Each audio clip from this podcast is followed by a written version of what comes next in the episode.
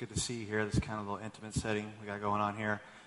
This is one of the sermons I give where I get to, I guess, pick the text. We go through books at our church, and you know, it's kind of my preference to just stay in the books throughout the year, but I understand Christmas and Easter. Like, every day should be Christmas and Easter for believers, right? You know what I'm saying? But I understand the seasonal thing. So we take a little time out today from our Romans series. I know it's been pretty heavy, right?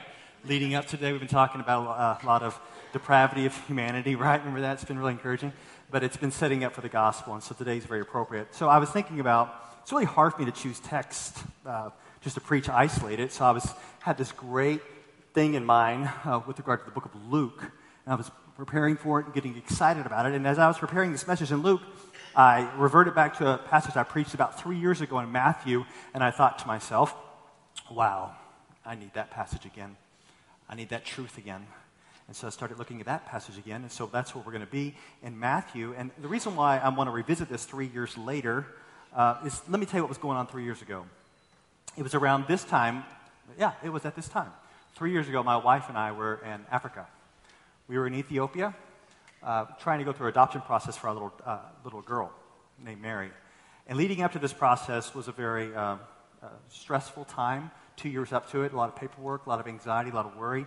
Finally get over there, we meet her for the first time, and we go to court, and we don't pass court, which is another stressful thing. So we had to fly back, leave our daughter there in Ethiopia, which was the plan originally, but not passing court was not part of the plan. So we leave her in Ethiopia, we fly back to Chicago, and we wait with a lot more paperwork, a lot more phone calls, go back to pick her up through this something called embassy, and that was a little stressful, a little delays, but we finally got to bring her back home, and now she's a three-year-old girl, very happy. For those of you who know her, she's running around her house, and it's glad to have her home.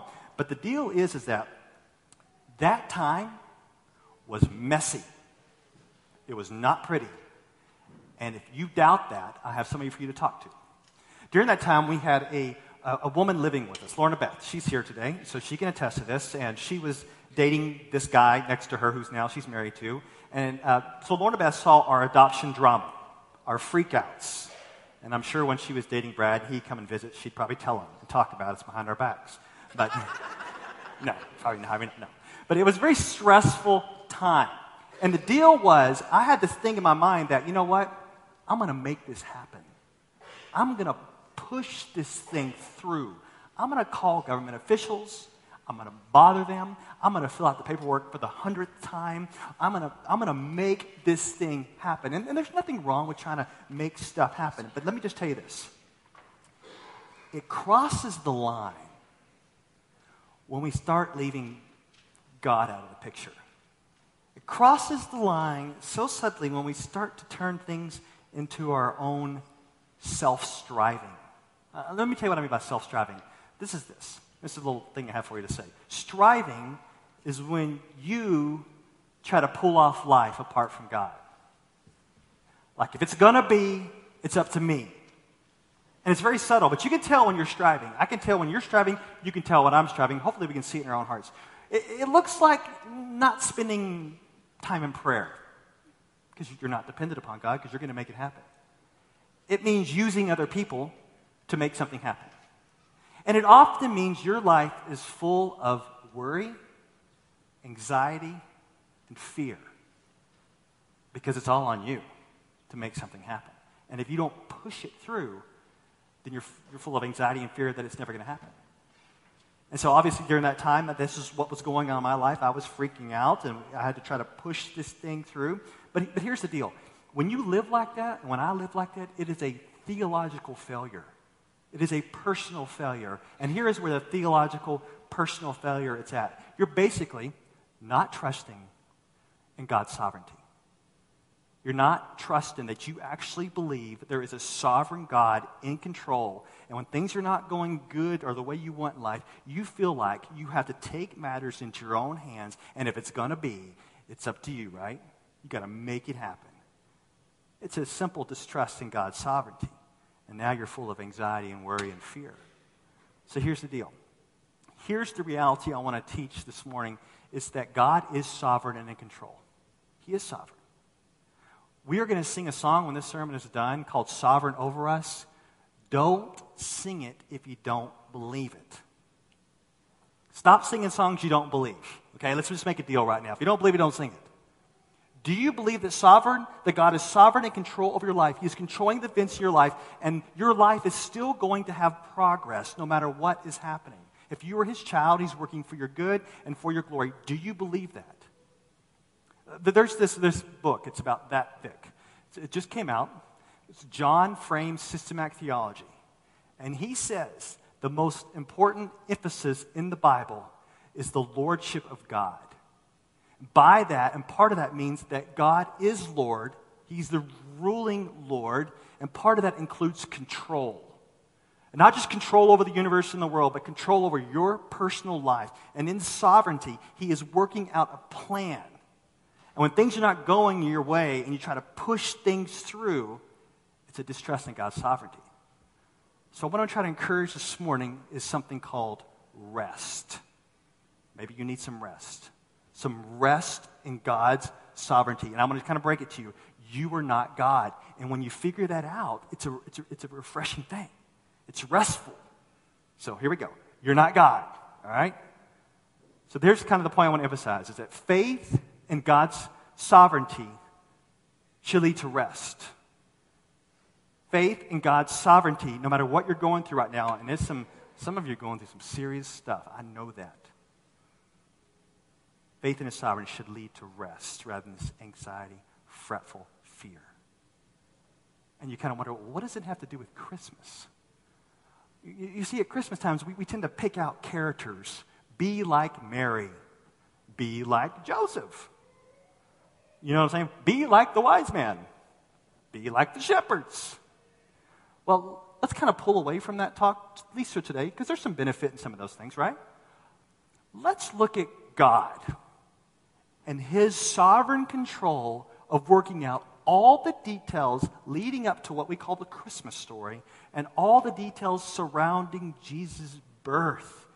God has been working a plan, and it's playing out during the birth of Jesus. So let me just go ahead and jump in. Let's go ahead and do that together. Let's jump into Matthew chapter 1, start with verse 18. Let's look at the sovereign hand of God. Verse 18. Now the birth of Jesus Christ took place in this way. When his mother Mary had been betrothed to Joseph, before they came together, she was found to be with child from the Holy Spirit. Now this betrothal period is more than what we considered engagement. Like when someone gets engaged in our culture, it's more than that. Because if someone died during the betrothal period, a person would be considered a widow. And the only way to break off someone that got betrothed is something called a divorce. So it's that serious. It was basically a marriage, but there was no intimacy as the girl still lived at home. And after about a year of this betrothal period, the two would get married. So during this time, they are saving themselves for marriage, and Mary is pregnant. Yikes. Yes, that should be a definite yikes. But the deal is, there's no other man involved. And back then, there's nothing medical going on either. This is from the Lord. It talks about specifically, supernaturally, conception by the Holy Spirit. God did this. Can explain all the details of that, but God did this. It's a virgin birth. Now, there was a study that came out this week. I'm not making this stuff up. I saw it online. Had to be true if it's on Yahoo, right? No, it actually was in, and that's where I saw it initially, but it's in the British Medical Journal. And I'm going to quote here. It's about women having a virgin pregnancy a la the Virgin Mary, current day. So the study went like this. 45 women of 7,870 became pregnant without intimacy, nothing medical, just pregnant. And as they were being asked these questions, the conclusion that a researcher would draw that would determine is that these women became pregnant just like the Virgin Mary. Because how would you explain that they're pregnant? And so the conclusion, I guess, of the study is that these women are liars. They're lying. They're just liars. They're just trying to cover stuff up. But the deal is, there's no lie here. There's no funny business going on here. This is for real stuff. She is pregnant, conception by the Holy Spirit of God. And it's important to have this, to have no human father involved. Let me tell you why. Because God is fully God and fully man. Don't think of Jesus as he's half God over here and he's half man over here. No, Jesus is fully God, fully man. He can represent us before God because he's man, and he can represent humanity before God because he's also man. You kind of get the combination, right? You got that? All right. So that's very important. Do not throw away the virgin birth, right? It's very important. It's part of the story. It's part of our salvation. All right, let's keep going. Verse 19. And her husband Joseph, being a just man and unwilling to put her to shame, resolved to divorce her quietly. Did you say that? I'm going to make sure you saw that again. And her husband Joseph, being a just man and unwilling to put her to shame, resolved to divorce her quietly. So what's going on here is that Joseph is about to blow the whole sovereign plan of God from the foundation of the world. He's about to mess it all up. So the Messiah is to have his origins in the line of David, which is going to be through Joseph. Now you're going to kind of wonder, well, how can he be considered to have his origins in the line of David if Joseph is not the real father? We'll get to that in a little bit. But just try to understand right here. Joseph is trying to bail out of the picture that all these prophecies leading up to the line of David, and Joseph doesn't know any better. He's just a just man. He's like, man, she is pregnant. It's not mine. We need to divorce her. I'm going to do it quietly. I'm not going to expose her publicly. I'm going to be a righteous man. If I marry her, that just proves that I'm not a righteous man. So Joseph's doing the right thing. This is what he's supposed to do as a righteous, God-fearing man. He does it in a very gracious way. He's going to do it privately. But understand this. Joseph is about to blow the whole plan of God. He's going to mess it all up. God has been working, and he's going to blow it. Do you believe that? Do you believe that? That God has been working on his sovereign plan since the foundation of the world to bring the Messiah at just the right time through the royal line of David, and one man named Joseph is going to blow it all. You don't believe that, right? Because you're thinking, oh, God's got that covered. God is sovereign and in control. He can work around and through Joseph. God is going to pull it off. So you not for one instant you doubt the sovereign plan of God. And there is no way in your mind that Joseph is going to mess it up because God has it covered, right? You believe that, right? Yeah? Do we all agree that, right? And yet, when it comes to your life, you don't believe that. That somehow God can work out the sovereign plan of salvation for his elect people and even your salvation. But when it comes to your personal day-to-day and the plan that's being played out in your life, you're like, man, he's just blown it. He does not have it covered, right?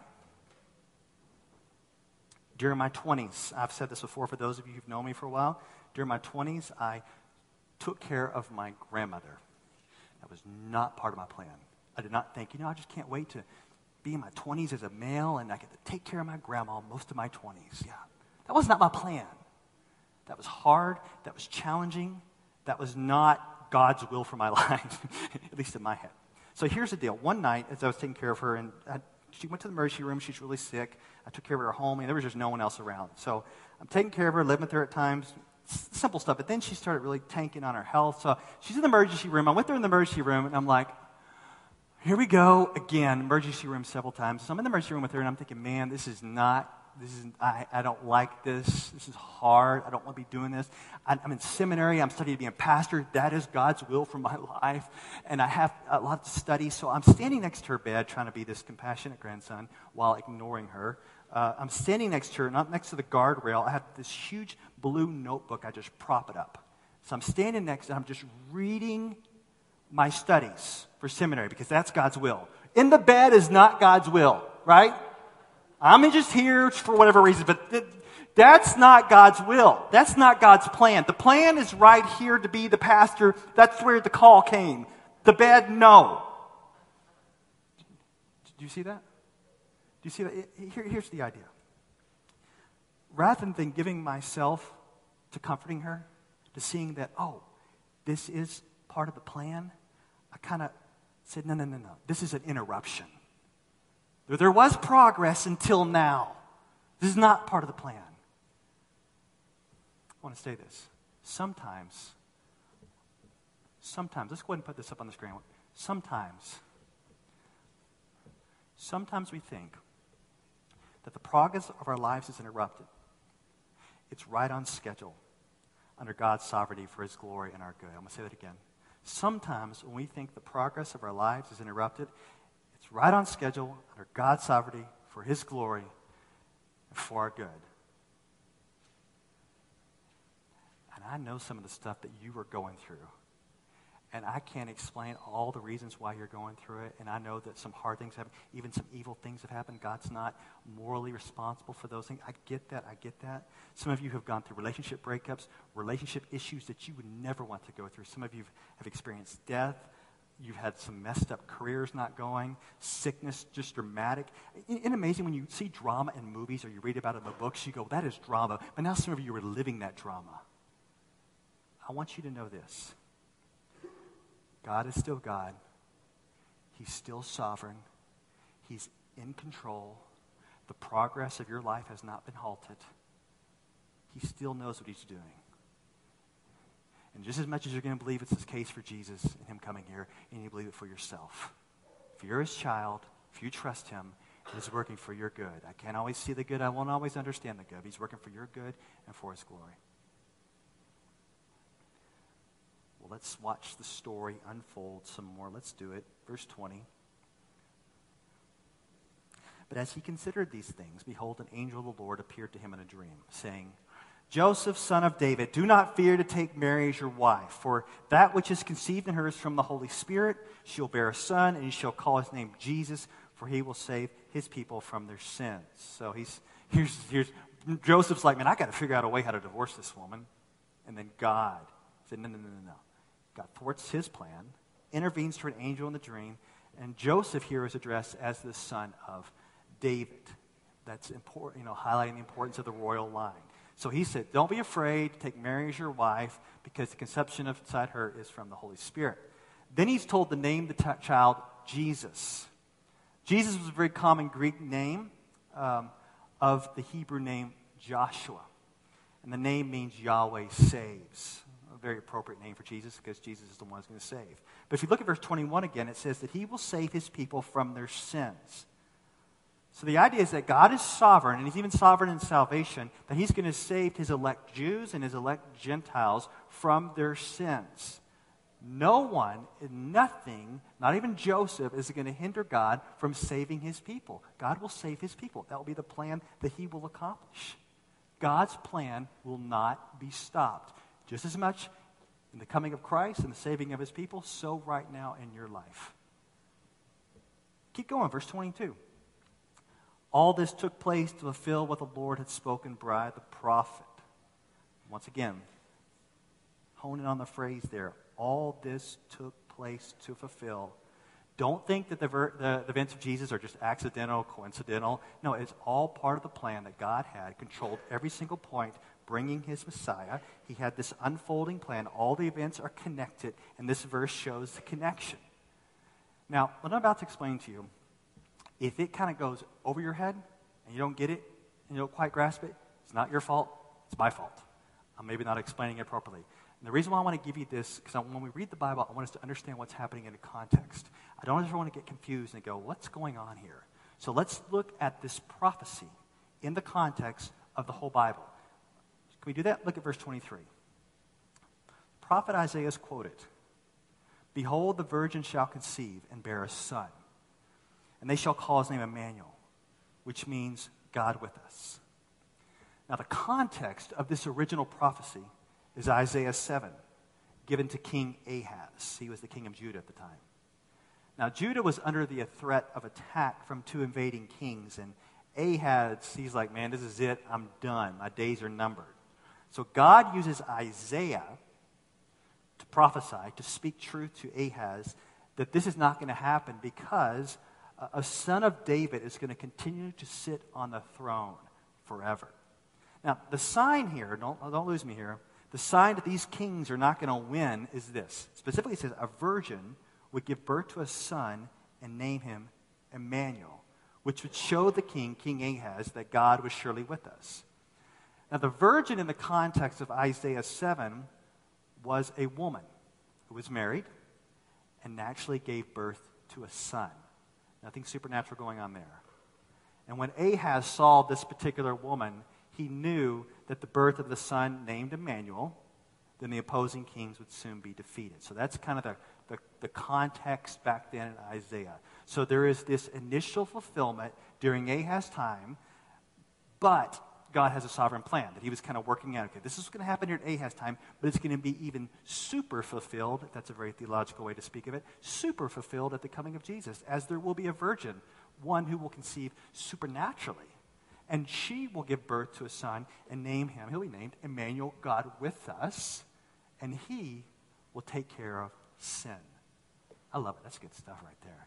That God's plan's connected with the Old Testament. It's working out during Ahaz's time, and it's still unfolding at the time of Christ. And get this, it still unfolds till today in your salvation, and still unfolding in your life right now. God's plan's not going to be stopped. It happened in the Old Testament. Don't just read the Old Testament and say, God is in charge. New Testament, God is in charge. Your life, God is not in charge. Like, that's ridiculous, right? If God is sovereign over us, working for our good, we can say, Old Testament, good stuff, God's in charge. New Testament, man, that's good stuff. God is in charge. Now it's my life. God is still real. He's still sovereign. He must still be in charge. He must still know what he's doing. Let's finish up verse 24 and 25. Now, kind of a human response. Verse 24 and 25. When Joseph woke from sleep, he did as the angel of the Lord commanded him. He took his wife, but knew her not until she had given birth to a son, and he called his name Jesus. Like I said, the focus on this passage is the work of God, not man. But yes, human beings do stuff. So let's kind of look at the human response. You have two teenagers here who are part of the plan, Mary and Joseph. I don't know their lives too particularly well, but if they're like young people who get married today, they have plans, right? And this is probably not part of the plan, because it says here that he got married to her and they were not intimate until after the birth. I'm not sure they didn't plan that.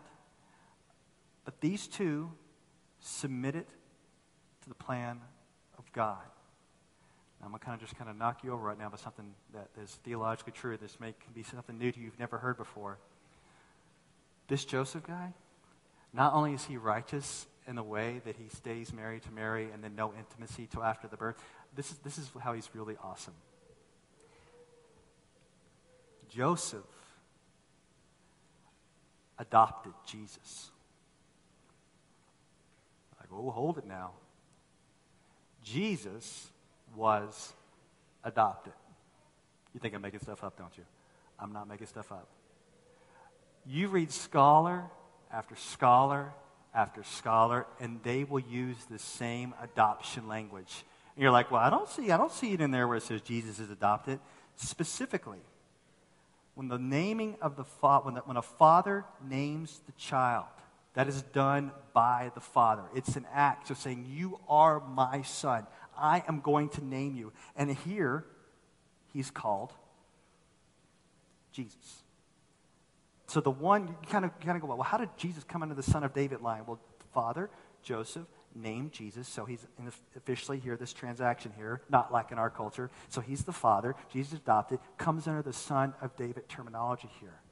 So this Joseph's actions indicate a full submission to the sovereign plan of God. So I can be talking about, here's the deal, I can be talking about God's sovereignty all day, and you can agree with it intellectually, but it comes down to this part right here where it gets really hard. It's called submission. If he's Lord, and he has a plan, and you see how things are working out in your life, there comes a point where you have to say, Lord, I submit to you. Mary and Joseph, this is not their plans. They submit it to the Lord. And so there will come a time where things will not work out right for you perfectly. You can decide whether you're going to submit to God and his plans for you or if you're going to bail. And that, I guess, that is an option, right? You can just bail. and ask forgiveness for later. You want to live like that? Well, I know this is wrong, but I'm just going to bail and ask for forgiveness later. Don't play that game. God is sovereign. He's calling us to submit to his control over our lives. And it's not always easy. Let me tell you about this woman and her little boy that my wife and I have known. It's not in this church. I'll tell the stories about this church when I'm like 80 or something. But here, this is a story from my last church, okay? There was this woman we knew, and she and her little boy and her husband would go to our church. And then her husband would like disappear for like weeks. And then he'd come back. And he'd be with his family, and then he'd disappear. I'm like, where is this guy going? What is the problem? And I'm like talking to the wife, and she's very calm. She's like, I don't know where he's at. I haven't heard from him. And then boom, he's back, and he's gone again. And it came to be unveiled that this dude living double lives. Had his family here and another family over here. No joke. And, of course, that relationship eventually ended. But this woman, I mean, just imagine, her world's falling apart, right? Cannot explain. Calm, prayerful, trusting God.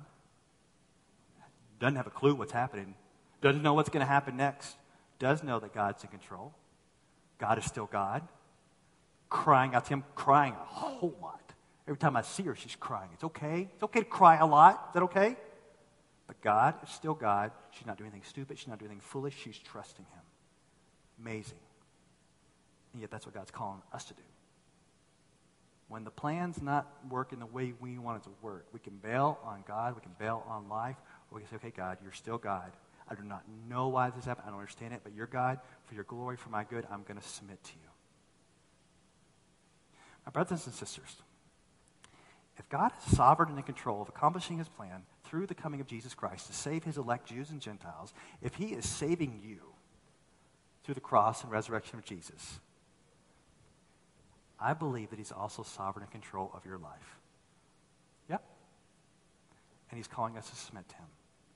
And when you do, you will see this trusting leads to a sense of peace. It's not always pretty. It is not always pretty. But you can just keep on with your striving self if you want to. You can just keep on. If it's going to be, it's up to you. If it's going to be, if it's up to me. Just go. You can keep on with that. Let me know how that goes. Let me know how that fear and anxiety goes. Let me know how that goes. But there is another option of resting in God's sovereign control. And since we're a little intimate here this morning, I just want to share something with you. Some of you who know us know what's going on in our lives. But it's interesting. I started preparing this message and revisiting it for 3 years ago, like I said, when we adopted our daughter from Ethiopia. And I was like, oh, this is a great message. I need it right now. But as the week started unfolding, I see how much I really need to know this because I'm preaching to me. You can hear it if you want, but I'm preaching to me about God's sovereign control. Here's the deal. Please don't judge us as I tell you this story. My wife and I, we have 6 kids. Now, for those of you who've been tracking with us, you know that we want more. All right? You know that. We want to adopt, foster, whatever. And so we have been trying to, I don't know if it's striving. I don't know what you want to call it. Trying to get more kids. Don't judge us. We I don't know if we necessarily like kids, but we do. So we want to raise kids. We want to adopt them or foster them. And so we were under the impression that this was about to happen. Again, we were going to get more kids. But through several conversations this week and through several emails, we were told that due to one of our kids, a certain, I don't want to get on the technicalities here, a license that we hold on one of our kids prohibits us from having any more kids in our home at all. I mean, they were told us, you cannot do foster care. You cannot do safe families. You cannot do domestic adoption. You cannot do international adoption. So this week we were essentially shut down, but for good. For good for a while, right? Until things clear up. It's going to be a while. And so you may think, oh, it's just no big deal. That's great, man. You got too many kids as it is. You guys are crazy. And but to us, we're like, this is what we like to do. This is This is what we have in mind. We have this vision, blah, blah, blah. Shut down. And to get to this point, it was one of these striving activities in my mind. I'm gonna figure this out. I'm gonna call the president. I'm gonna figure this one out. I'm gonna call somebody. But there's no more calls to make. It's done. So many officials have been involved. There's nothing I can do. Oh, I guess there's one thing I can do. I can say, oh, God, you're God. I'm not God. You're God. How about I submit to you and your plan, whether I understand it all, it's your plan. And I think that maybe you should join me in submitting to God too, and I'll join you. As we're wrapping up this 2013 at Evanston Bible Fellowship, this year I have seen this church suffer more than the 10 years I've been here. The things that have gone on in your life have been just unimaginable. When we started the year, I couldn't imagine these things were going to happen. And I realized that, just the stuff that's been going on in your world. And I need to remind you again, please remind me too, God has not abandoned us. He's still for us. His plan's not interrupted. It's still progressing for his good, for our good, for his glory. So here's what we're going to do. Let's just do this together. You do it with me, I'll do it with you. Let us just find our rest in the sovereignty of God.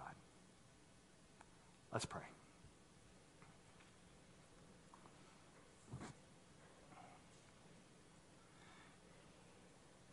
Your plans are still to prosper, and you've not forgotten us.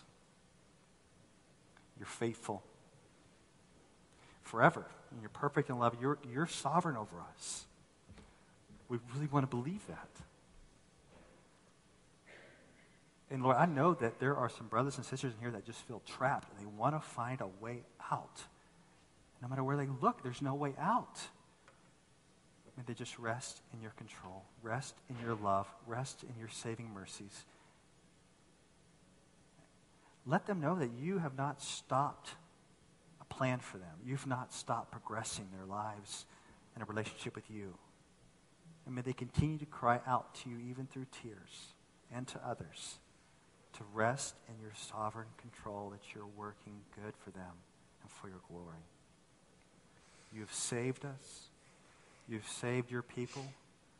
Help us to still believe you're still working. You're still in control.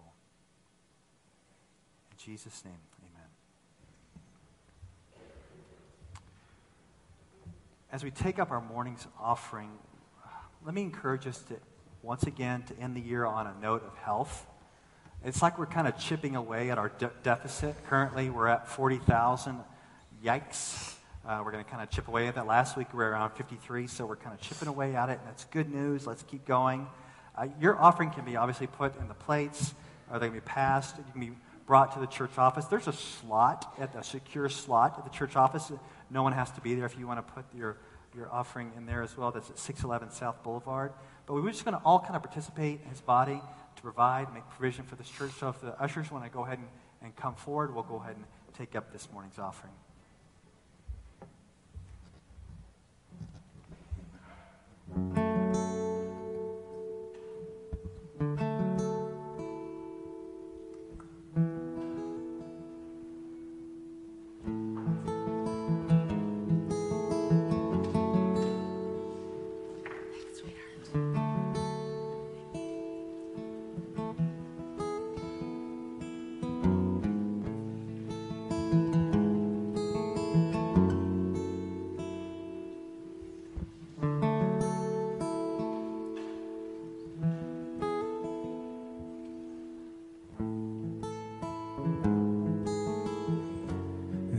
Strength within the sorrow, there's beauty in our tears. You meet us in our mourning with a love that casts out fear. You are working in our waiting. sanctifying us. When beyond our understanding, you're teaching us to trust. Your plans are still to prosper. You've not forgotten us. You're with us in the fire and the flood. You're faithful forever.